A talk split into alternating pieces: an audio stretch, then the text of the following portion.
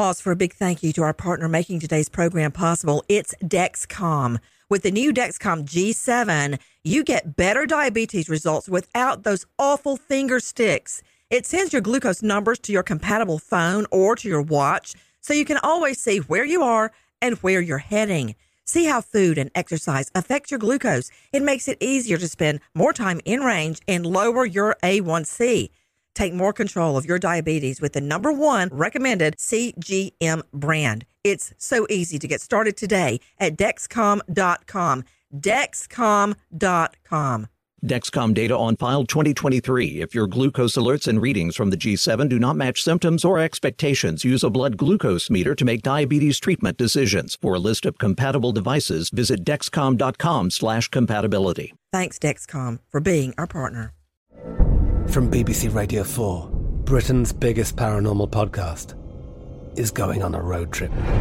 I thought in that moment, oh my God, we've summoned something from this board. This is Uncanny U S A. He says, somebody's in the house, and I screamed. Listen to Uncanny U S A wherever you get your B B C podcasts, if you dare.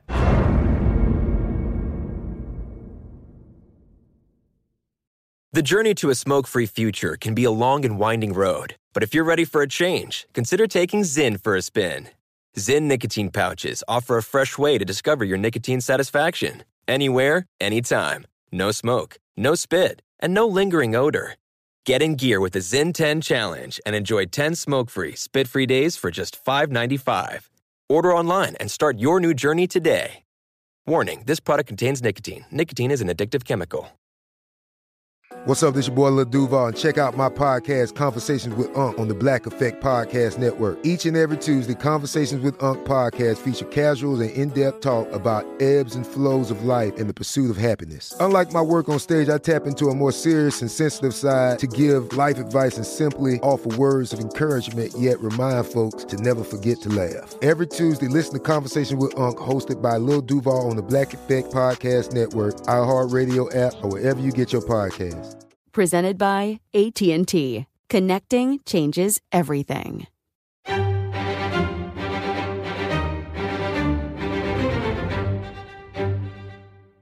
Crime Stories with Nancy Grace on Sirius X M Triumph, Channel one thirty-two. Three little brothers, Tanner, Alexander, Andrew, just five, seven, and nine years old, vanished from their home. What happened? Is there a new and stunning explanation? We want these boys home alive. Is that even possible now? I'm Nancy Grace. This is Crime Stories. Thank you for being with us. We, of course, are referring to the missing little Skelton brothers. Beautiful, beautiful little boys. Every time I see them, the one with the little glasses is pictured in the middle. The tender ages five, seven, and nine. How do they just disappear from their own home? As at this hour, anthropologists are studying bone fragments to determine if they belong to the three boys. Praise God in heaven. As I go to air right now, I've learned those bone fragments are not the Skelton brothers, just five, seven, and nine years old. So where are they? With me, Sandra Ali, W D I V Detroit investigative reporter, along with Jeremy Allen, also joining us from W D I V Detroit, Karen Stark, renowned New York psychologist, and the director of the Cold Case Research Institute, Cheryl McCollum. First, to Sandra. Sandra, thank you so much for being with us. I have been tormented by the disappearance of these little boys about the age of my twin boy and girl. It's driving me crazy. It's like I'm going to jump out of my skin, but I don't know what to do. Sandra, what do you know? How did it all start? Well, you know what, Nancy? First of all, thank you so much for having us. And I think it's so important to not forget about these boys. Like you just mentioned, it just, it breaks your heart when you look at their pictures and know that investigators, F B I agents, uh, state police, everyone has been searching for these little boys for so long, and no one has any answers. No one is any closer to any answers. And um, well, I got to tell you something, Sandra. With me, Sandra Ali and Jeremy Allen from W D I V. When I just got the news that bones were discovered in a Missoula backyard, I, my stomach, I almost threw up, thinking, "Is this them?" Jeremy Allen, when did we first learn that three little boys were missing, and under what circumstances? So yeah, so back on Black Friday two thousand ten, John Skelton, the boys' father, uh, he had the boys um, for the holiday, and he was to return them the following day. Uh, uh, I'm sorry, he was to return them on Friday uh, at three p.m., and, uh, of course, that didn't happen. So um, uh, immediate panic hit the town, a small town of Morenci, um, the boys' mom. Well, wait a minute, wait a minute, right there. Hold on, hold on. Why, Sandra, would the fact that the dad was late returning the boys, I assume, to the mom, why would that cause a panic? Just because he was late? Parents are always late. Well, they they had actually been having an ongoing custody issue, Nancy, that had really started to escalate in the fall, uh, end of summer, early fall. Their father, John Skelton, had taken them out of school before that, taken them on a trip to Florida uh, without the mother's permission. So this is, had been ongoing. So immediately on that Black Friday, when their mother, Tanya, called and said she wanted to pick the boys up a little bit earlier than they had originally planned, John Skelton told her they weren't home. And immediately... And he's the one that's supposed to have them. I mean, that strikes fear. And I got to tell you something, Sandra and Jeremy, Karen, Cheryl, you know this. I have to travel. And, for instance, I was just in Vegas on a bail bond issue, and I was out of my skin. I call home when I can't get anybody on the phone. I go berserk. I think the worst. And and t- you call, and the husband says, well, I don't have them. I would go through the roof. I would go berserk. You, what do you mean you don't have them? You, you, you, you have my children. So, Jeremy Allen, now I get it when you say a panic ensued.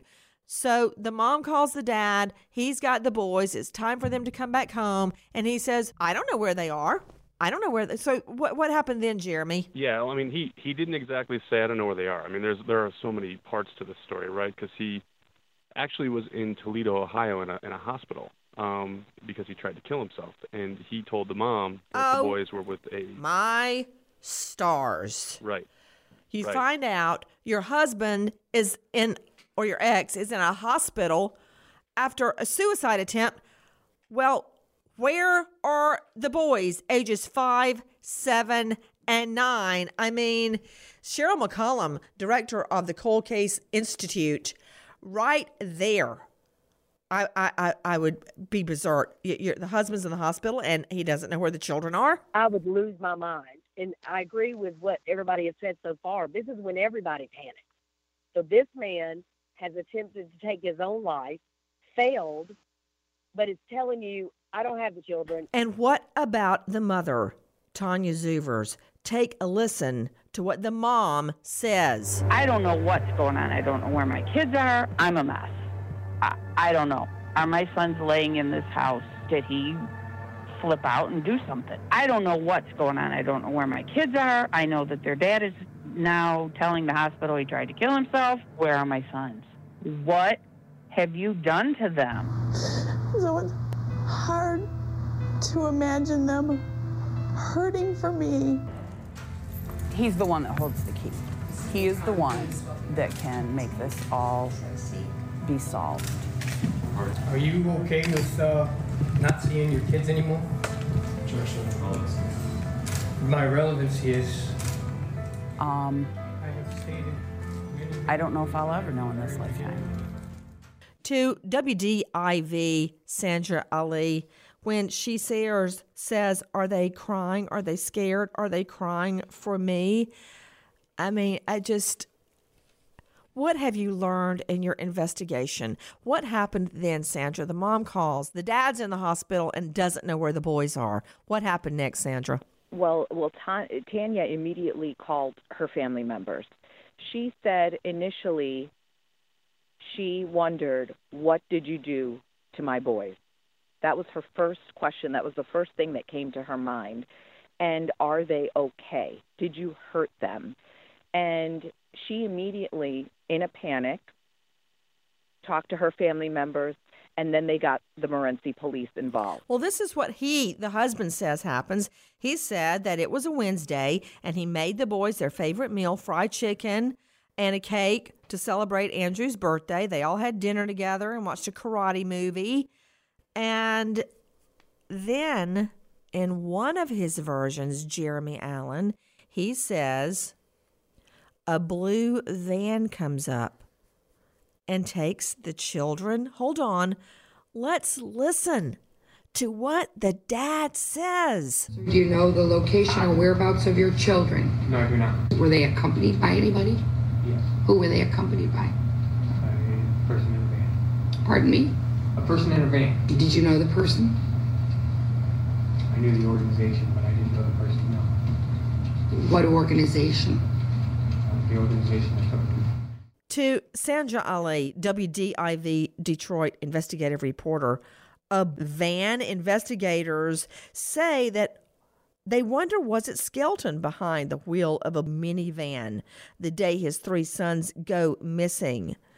Uh, I, I, I'm trying to, I'm having a hard time taking in his story. Did he make a stop in Holiday City, a few miles south of the Michigan-Ohio border? Was he the one behind the family's minivan? What, Sandra, help me understand the way the facts unfold at this point. You know what, Nancy? There were so many versions of his initial story. And and when, when we talked to investigators, they actually said that that was one of the, the things that tipped them off, that John Skelton's stories, they said, never added up. He had so many different versions. Initially, he did mention a blue van. And when I talked to him in prison just a few weeks ago, his story changed. He said it was a light-colored van. Sandra Ali, W D I V, joining me along with Jeremy Allen, also W D I V Detroit reporters, Allen, producer. Sandra, you actually went behind bars and spoke to the dad? I did, Nancy. I went into the prison and I and I and I talked to John. Uh, we reached out to him. We reached out to John while we were working on a series of these stories over the last many, many months. And he wrote me. He sent me uh, letters from prison. And he put me on the visitors list. And I went in and, and we did the first interview. In fact, aside from his mother, who's visited him twice while he was in segregation, this was his first in-person visit with anyone since he's been incarcerated. Sandra Ali with me, W D I V, who goes behind bars to speak to the man who says he's the last one to see the three little boys alive. Listen to what the dad says behind bars. I walked in with a notebook and pen, which then I was told wasn't allowed. We weren't allowed to record our visit in any way. But guards opened several doors. They escorted me to a small area that looked like a classroom, full of prisoners, and out of the corner of my eye, I saw John Skelton sitting alone. We talked for more than two hours. Remember, we weren't allowed to bring any of our cameras inside prison, so all I had to rely on was my memory. I couldn't get back to the car fast enough, so I could get everything I was thinking and feeling on tape. You can tell my adrenaline was pumping. So I walked in the room, we made eye contact. He shook my hand and he started sobbing, which caught me off guard. John apologized for crying. He said he was so emotional because he couldn't believe he was having contact with a visitor. I was the first person to visit him here. I was sitting in the chair next to him. I didn't realize we would be in such close proximity. We were side by side the entire time, and to my surprise, John wasn't wearing any restraints. No handcuffs, his belly chain and shackles had all been removed. I asked him about the boys right off the bat. In tears, he said, "I miss their voices." John said they loved picking vegetables together, mowing the lawn, and doing dishes. You could ask anyone in Morenci or any of the inmates here. They'll tell you, I was a good dad. I would never hurt my boys or anyone. On their last night together, which John remembers as being the Wednesday before Thanksgiving, John says he made the boys their favorite meal, fried chicken and a cake to celebrate Andrew's birthday. John said they all ate dinner together at the table, then watched a karate movie before going to bed. John says he had already made arrangements with a group he calls the Underground Sanctuary to give the boys away. And on Thanksgiving night at ten, John says he watched as two women and a man who looked like he was in his sixties pulled up to the house in their light-colored van to take Andrew, Alexander, and Tanner away. John says he told the boys they were going to have a better life with a new family, a family who lived on an Amish farm in Ohio, right along the Indiana border. He promised them their new family would buy them the farm boots they'd been asking for and let them ride on a tractor whenever they wanted. Breaking down in tears for the fourth time during our interview, John said he regrets giving his boys away. Based on cell phone tower records, police say the dad, John Skelton's drive that evening started around four twenty-nine a m and ended six forty-five a m Is that when he said goodbye to his children, possibly, for all times? Karen Stark joining me, New York psychologist. See, it's so difficult for people like me or Cheryl, who I know to be parents, to understand a dad not coming clean about where his children are. I mean, the fact that he keeps changing his story makes me know if I didn't suspect him at the beginning, I do now. Why would his story change, Karen? I don't understand how you could disassociate from your own children, Karen Stark. His story keeps changing because he can't come up with the right story, Nancy. He's he's not telling us the truth. And I think it's very telling that he tried to kill himself, because you're always talking about when somebody, how does it always happen that they manage to kill their children, but they can't kill themselves? And I think that's a very telling incident. I think that this is a whole bunch of malarkey. And well, you certainly there's a put lot it, more going on. You certainly put it a lot more nicely than I would have, Karen Stark. And another thing I'd like to ask you about, with me, Karen Stark, uh, renowned New York psychologist. Karen, we know, let me let me double check with Jeremy Allen, W D I V. Jeremy, obviously they're having a very contentious custody problem, because you outlined how he took the children out of town when he wasn't supposed to. He wouldn't return them on time. So with that, back, what what do we know about that? Because then I'm going to go back to Karen with that as a backdrop. Yeah, the, so the backstory and, and the reason that they had the marital problems, uh, I mean, one of the big reasons they did was because John um, decided that after going to a family, re- or I'm sorry, a, a class reunion down in uh, Jacksonville, Florida, where he went to high school, that he wanted to move his family to uh, Florida. Jeremy Allen, the mom, did not want to leave the state. I mean, I can only imagine coming home and my husband saying, "Oh, yeah, we're moving to Florida. Oh, over my cold, dead body." Not that there's anything wrong with Florida, but I'm not going to uproot the children from their school and their home and their relatives and, and just move because he wants to be closer to his high school buddies.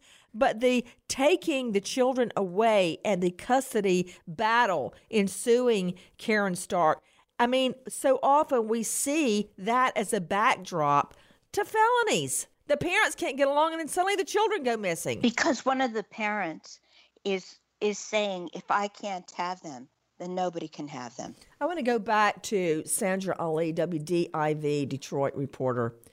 Sandra, I want to take a listen to what you obtained by going behind jailhouse walls to speak to this father. I don't know if he deserves the name father, John Skelton. Listen. Remember, we weren't allowed to bring any of our cameras inside prison. John says he told the boys they were going to have a better life with a new family who lived on an Amish farm in Ohio along the Indiana border.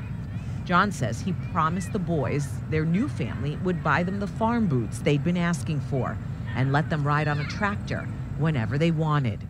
Breaking down in tears for the fourth time during our interview, John said he regrets giving his boys away. The more that I can talk about my boys and share their story, the greater chance that that one person that we are waiting to see our story that knows something, um, the greater chance of them seeing it. Cheryl McCollum, director of the Cold Case Institute. I mean, this business about taking them and going to Florida, no mom is going to go along with suddenly uprooting the children just because you want to be around all your old friends. I I, I don't believe it. But his tr- story keeps morphing, Cheryl. It keeps morphing. It keeps changing. He keeps adding, you know, an element here and a fact there that everybody knows is bogus. And, Nancy, one thing we also need to mention about his failed suicide attempt, when that happened, he called a friend to take him to the hospital. He wanted no part of law enforcement. You know, I'm looking at these cell phone tower records, um, four twenty-nine a.m., six forty-six a.m. It concerns me deeply because it reminds me of the Susan Powell case, Sandra Ali, W D I V, where her husband, Josh, is out riding around in the snow after midnight claiming he's taking the boys camping. Susan Powell was never seen alive again, and then later he blew up his home with the boys in it. What is he doing, Sandra Ali? Out driving around four twenty-nine a.m. to six forty-six a.m. What about other physical evidence? I know about the cell phone records, Sandra. What other evidence is there? Were the boys' clothing there? Did the home look like there had been some sort of a struggle? What do we know? Well, the, the home, we know, Nancy, was in complete disarray. And the feds said when they went in, it was unlike anything they had ever seen before. It was trashed from top to bottom. Now, John Skelton also claimed he burned a lot of what he called, quote-unquote, evidence. That's what he told me when we talked in prison. Uh, but investigators said they never really saw any evidence that he had burned anything.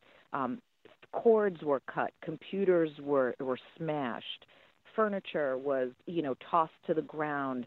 Um, we don't know if he took a baseball bat to a lot of stuff, but that's that's what it looked like. Oh, my stars. I'm only imagining these little boys, five, seven, and nine, in the middle of all this.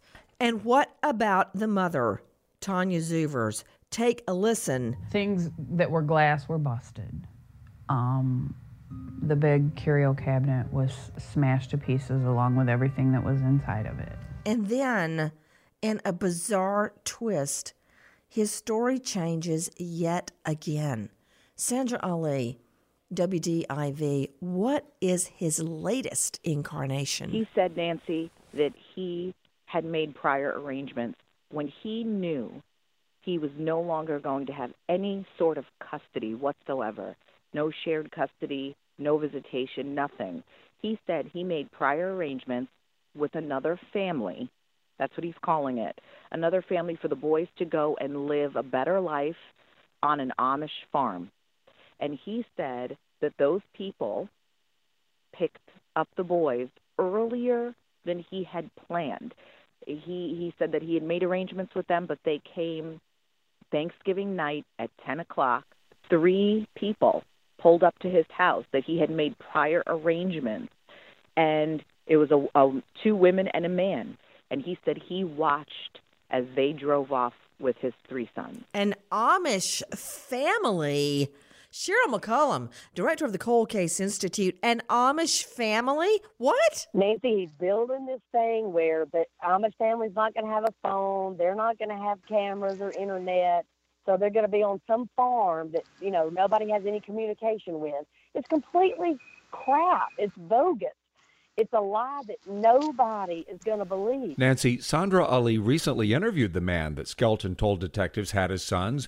Mose Gingrich had not been initially identified, but after he was, Gingrich visited Skelton in jail to confront him about it, and this is what he now tells Sandra Ali. Mose grew up Amish. He left the community back in two thousand two and became a T V personality practically overnight. I didn't realize I missed the country that much. Mose and his wife started what he describes as an underground railroad, an escape for Amish children who wanted to leave the old world for the new. We just have a good old uh, open house policy where new kids that leave and need help Uh, come in and we and we help them get up and running. A safe place. A safe place. Okay. By now you're probably wondering, how is this man linked to John Skelton or his three missing boys? Actually, it took me a while to connect the dots because I was like, how did this guy ever get my name? John Skelton first told investigators he gave Andrew, Alexander, and Tanner away to live with another family where they would be safe. John later told investigators a man by the name of Mose Gingrich would help find his boys their new home. That detail of John's story hasn't been made public until now. He mentioned my name. And so what happened when investigators first tracked down Mose Gingrich? I had, I had two different routes I could take. I could uh, stay secretive about it, not tell one person about it, and crawl under a rock and let this guy control my life. Or I can do what I'm doing. I can set out to prove that I'm innocent. I have nothing to hide. Mose is cooperating with the investigation. In fact, in early March, he went to the Bellamy Creek Correctional Facility to talk to John face to face. He was pretty shocked to see me. He, he was completely caught off guard. He had no idea I was coming. I think when he gave the detectives this alibi that he gave these kids to an organization out of Missouri, he thought they might just follow up on this and maybe go interview me, and he'd never hear anything about it again. I don't think he ever once thought that the person he's accusing is going to come sit down and actually talk with him. Did he recognize you? Yeah, he recognized me immediately. Mose says John Skelton looked uncomfortable, but it was obvious to Mose John is a quick thinker. He's head and shoulders smarter than I would have given him credit for. Instead of blurting something out that was like, oh, you did that T V show, it took him three seconds to be like, I saw you in a picture. Somebody gave me a picture. And he was just, I couldn't believe how smooth he was. But I said, uh, I want to talk to you about your three boys. You said your boys were given to an unlisted adoption agency. That uh, agency sent them on down the line to me. And I said, uh, I want you to know, Mister Skelton, that I never received those three boys. If you did give them to an adoption agency, there was a disconnect between them and me. Not only did I never receive them, but I've never even heard of them until six months ago. And he, uh, he acted just mind-blowing, sad, tears started coming. He said, well, that was my last hope. That's the only thing I had left. I was always told that once I get out of jail, I can find you and I can contact you and you'll be able to tell me where these kids are. We think he probably seen this television program and thought, what a perfect alibi to continue this wild goose chase. John Skelton has told himself and the world so many lies and so many falsehoods over the last seven years that he's come to believe most of them. His life's on the line. Once your life is on the line, you're going to do anything, any extreme measures to the ends of the earth to try to save your own life. To Sandra Ali, W D I V, what was his demeanor as he's spinning this yarn about an Amish family? You know, Nancy, his demeanor changed a couple of times. I mean, we were there for several hours, so when we initially got there, he he sobbed when he when we first walked in, and he broke down several times during the interview. But I will tell you this, Nancy, as I as I went back and looked through my notes I had taken later, every time I asked John Skelton a, a very pointed, specific question about the investigation, he would stop and eat, and he would deliberately waste time, as I guess the wheels were turning in his head as he was trying to figure out how he would answer my question. Sandra Ali, that is, I mean, I'm fascinated by that. Like I would be looking at a cobra in a glass box. But what type of question would you ask to elicit that behavior? Stop everything and start eating. I mean, I, I don't even know how many thousands of witnesses I have interviewed or interrogated, direct examined or cross-examined, and I watched them very closely.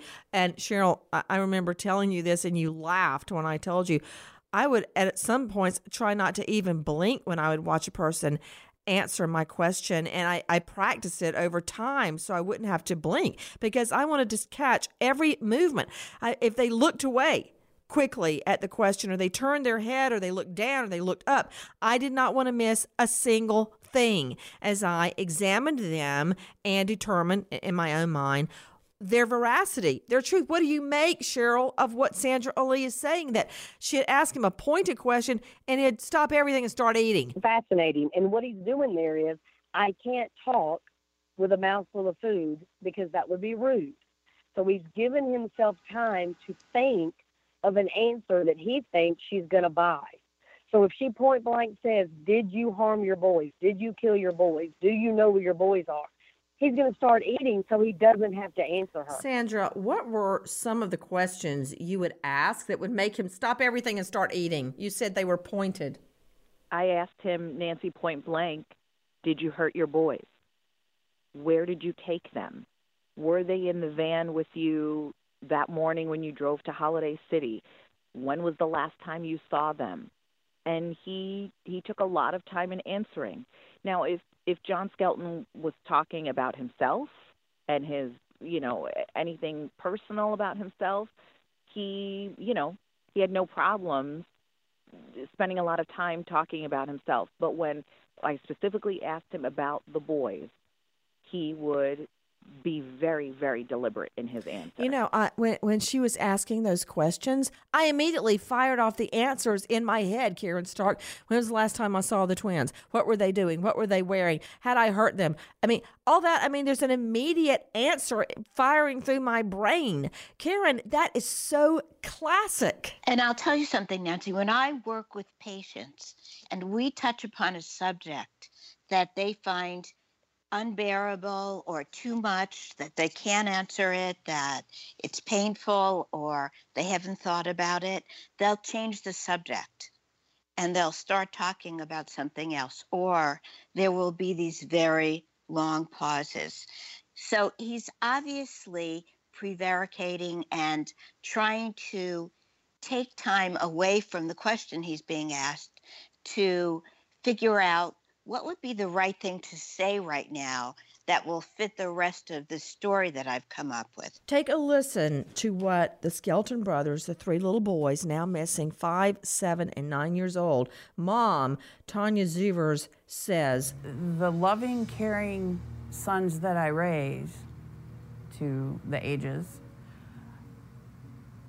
they don't, they don't like mom to cry and be upset. They want mom. This is who they know. This is what they want, you know? So I don't, because someday we will be back together. I will find them. It may not be until I'm buried, but I will find them. And I don't want them to think that I was just a shell of a person in our time apart. Furious, angry, um, uh, uh, who I am now, if I could just have a minute with him. Would you want to talk to him, Tanya? I think so. I want to remind him of his sons and the happy times and all the the things. And one answers as to why you would do this to our sons, your sons.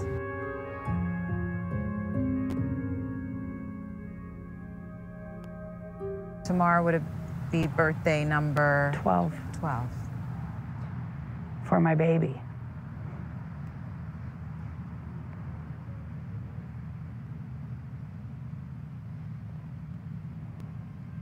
You wonder.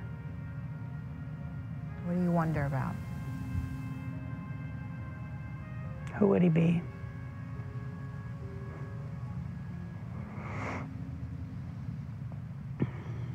What does he look like?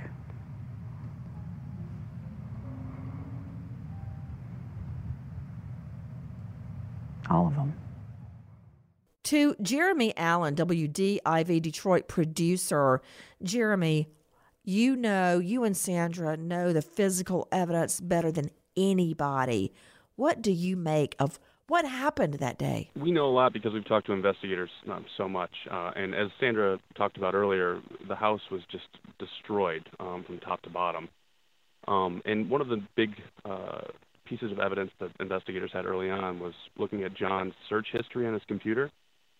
Um, which showed that he had Googled um, how or can you break a neck with your hands? Oh, my stars. I didn't know that part. That's giving me horrible flashbacks to the Tot Mom Casey Anthony trial where she had researched neck breaking and turning household items into weapons. Yep. And, and something else you just said, Jeremy, W D I V.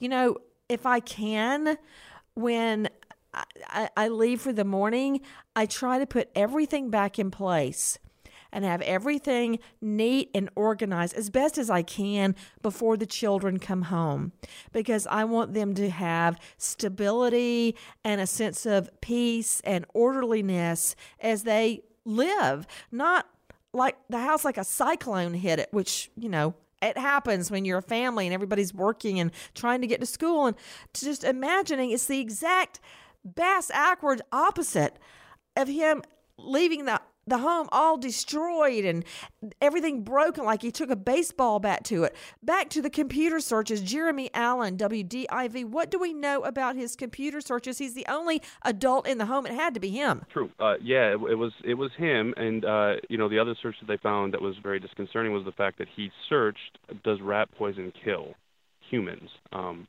And, and and I think Sandra can probably speak a little bit more to that because, uh, you know, they got into that a little bit more. Sandra Ali, weigh in. So, Nancy, I did ask John when we talked in prison about his computer searches. I said, you know, I said, John, how do you even then explain what they found on your computer? And he said, well, what, what did they find on my computer? I said, well, how do you explain rat poison?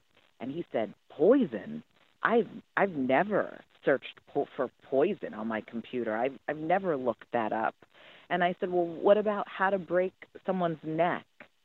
And he said he kind he kind of chuckled a little bit, and then he went into a very long explanation about how he said he and the boys had watched a karate movie the last night they were together, and that the boys had asked him to look that up because of something they had seen in this karate movie. With me, Sandra Ali and Jeremy Allen, both from W D I V Detroit, who have never let go of this case. They're on it now, as strong as ever.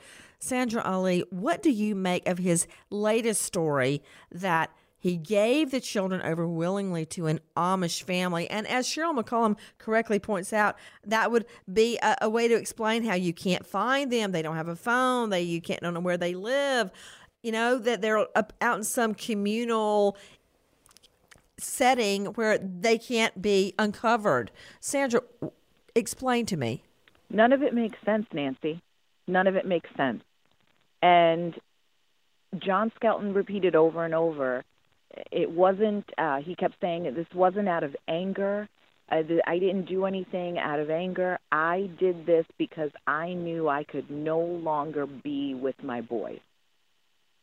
And he has no solid explanation. And I think that's what's so frustrating for investigators.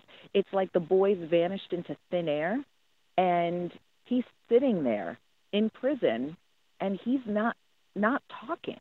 He's not giving anyone anything to go on. Well, what I don't understand is why he could not reveal their location now. And I asked him that. I asked him, I said, you know, give us a name.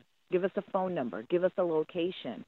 And, you know, he did say that this quote-unquote group was supposed to reach out to his family in Jacksonville, Florida, and, and show them that the boys were safe and show them evidence, if, if that's evidence in pictures, letters, videos, something, to show the grandparents who were in Florida that the boys are indeed safe and sound and living on this farm. That evidence has never come to fruition. No one has ever sent his family in Florida anything. His kids are fine. I know this as a grandmother. I have a grandmother's heart, and I know this. I don't know where they are. If I did, they wouldn't be there. This is his Facebook page, and it says, "I love my wife very much. May God and Tanya forgive me." The dad, John Skelton, claims he was trying to keep his three little boys out of harm's way. How in the world, Sandra Ali, W D I V, is this keeping them out of harm's way? What, I mean, the only one causing harm to them was him, Sandra. So his claim is they were being mistreated and abused by their mother. That's his claim.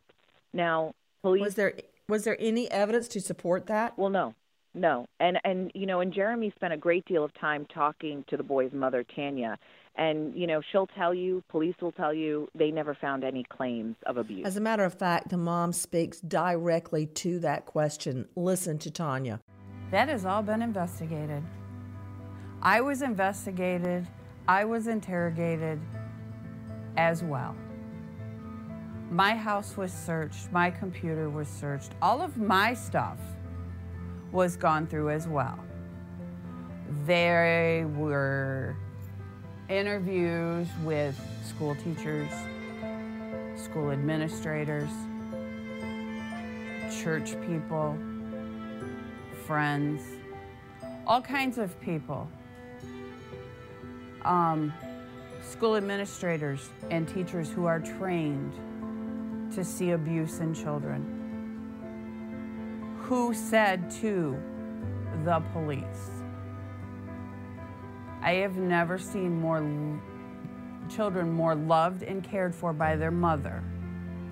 Those children were not abused. There is no way. And anyone who truly knows me knows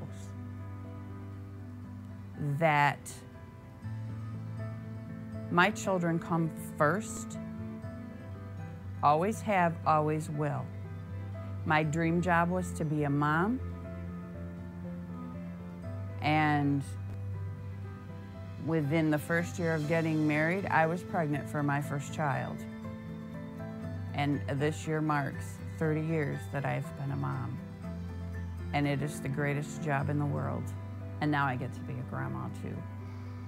But to say that I abused my sons kills me.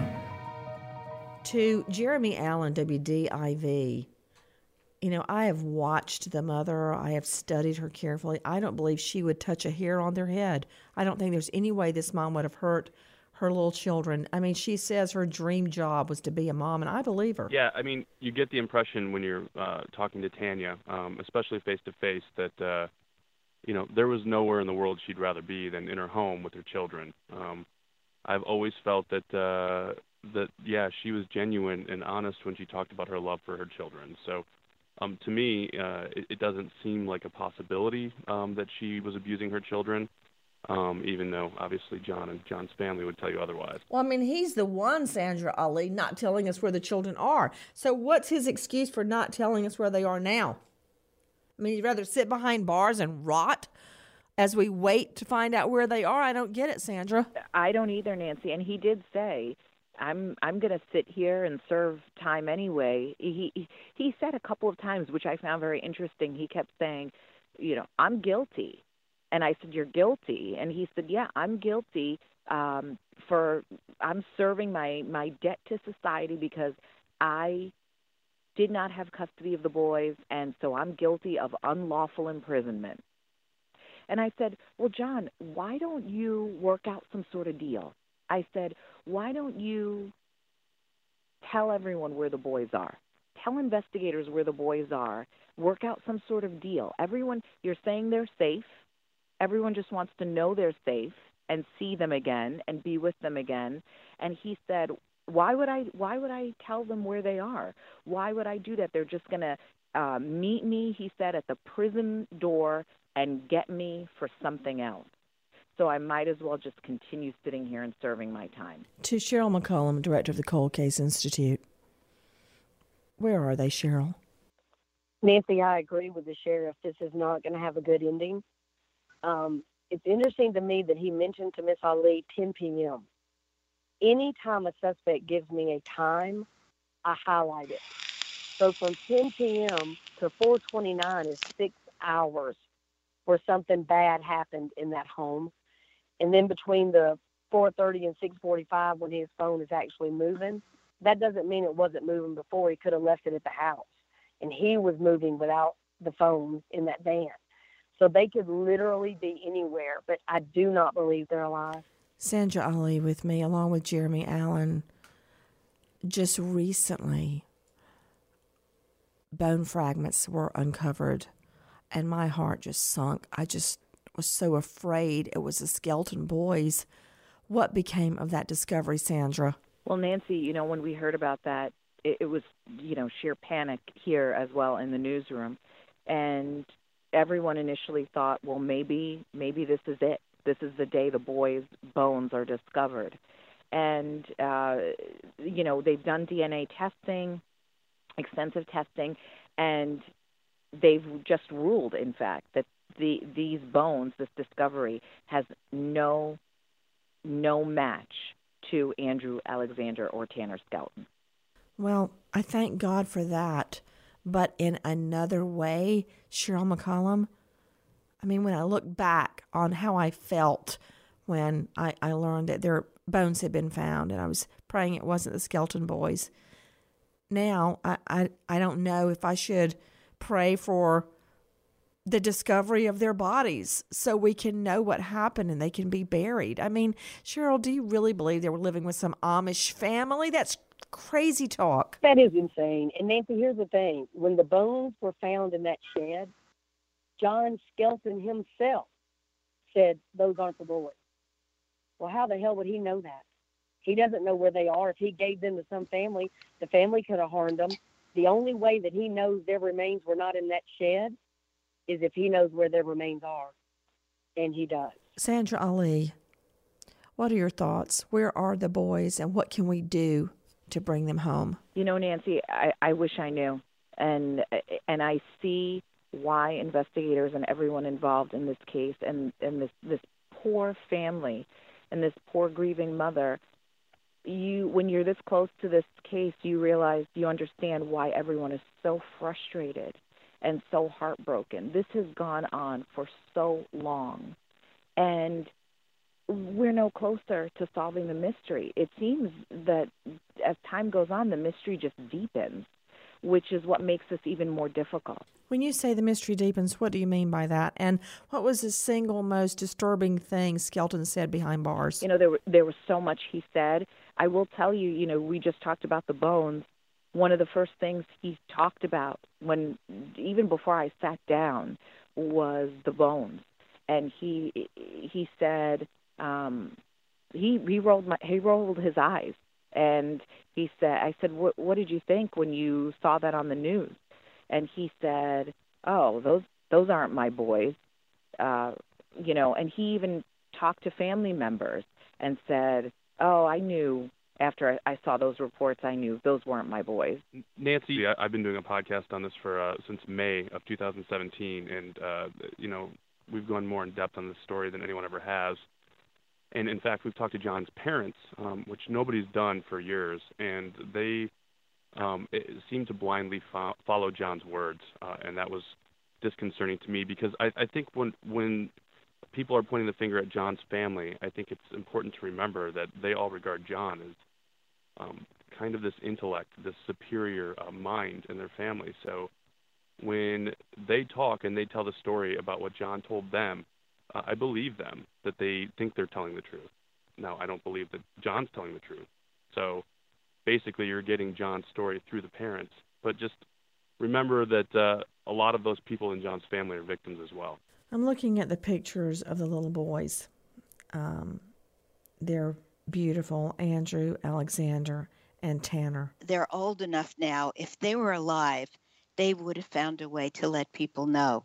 Yeah, it's that they were the alive. Same thing. That's what I was going to say. if three little boys all of a sudden wound up next door to you or in your school or in your community, you would know it. Nobody has reported this. There's no way a seven-year-old and a nine-year-old are not going to talk about where they used to live or their old house or their mama. There's no chance these children are alive. Yeah, that they would try and get in touch with their mother. You know that, Nancy. They would, they would, they would do anything possible to try and reach out. I mean, in the third grade, of course. Nancy, John Skelton's family, his father, mother, and sister, have a reply to that. Well, I've I've thought about that. I question that too. Why hasn't them boys? Con- Did anybody ever think maybe they're happy where they're at? The Morenci police, are, there's no way you can hide children. Well, I pulled up one hundred eighty-six cases of underground children that have been hidden. A few years back, I was filling, down here in Jacksonville, I was filling up one of my, my other truck with fuel.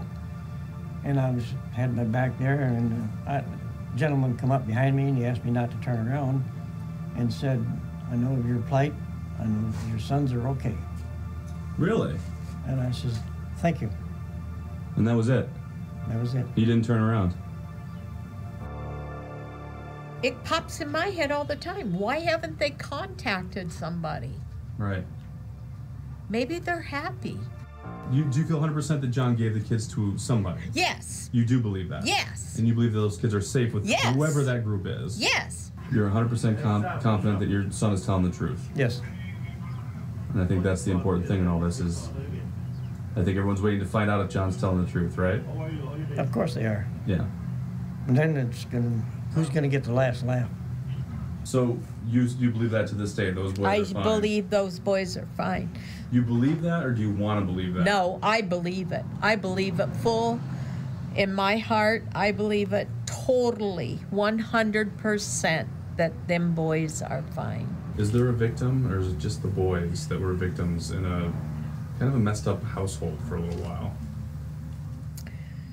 I think only the boys are the victims because they've lost, they've, they're protected, but they're missing out on two grandparents that love them and an aunt. And a daddy that loves them dearly. And I'm sure Tanya loves them too. I mean, you know, everyone's a victim, I guess. There is a sixty thousand dollars reward. The tip line, five one seven, four five eight, seven one zero four. Repeat, five one seven, four five eight, seven one zero four. Karen Stark, Cheryl McCollum, Jeremy Allen, Sandra Ali. Thank you. Nancy Grace, Crime Stories, signing off. Goodbye, friend.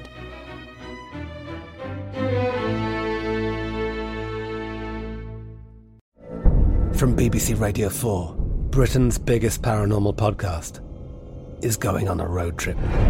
I thought in that moment, oh my God, we've summoned something from this board. This is Uncanny U S A. He says, somebody's in the house, and I screamed. Listen to Uncanny U S A wherever you get your B B C podcasts, if you dare.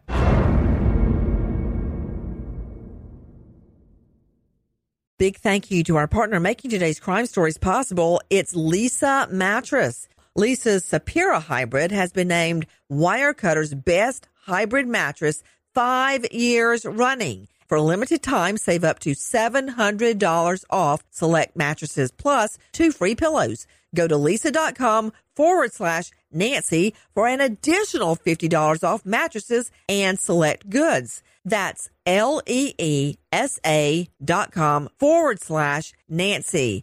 Thanks, Leesa Mattress, for being our partner. Pause for a big thank you to our partner making today's program possible, Easy Breathe. Are you spending more time in your basement now that it's your rec room, office, playroom, or home gym? Well, you need to ventilate those spaces to remove stagnant, musty air. For over twenty years, the Easy Breathe ventilation system exchanges dirty, damp air for cleaner, drier, healthier air. Take charge of your indoor air with your own Easy Breathe ventilation system. You can get it installed or do-it-yourself kits available. Just call eight six six, eight two two, seven three two eight or visit take charge of your air dot com. Get twenty percent off today. Thank you, Easy Breathe, for being our partner. Trinity School of Natural Health can help you be part of the fast-growing health and wellness industry. With an education that empowers communities, Trinity grads can change lives by applying natural health principles and techniques in holistic practices or stores selling nourishing health products. Offering nineteen online programs that fit your busy schedule, you'll get training to help turn your passion into a career. Enroll today at trinity school dot org. That's trinity school dot org.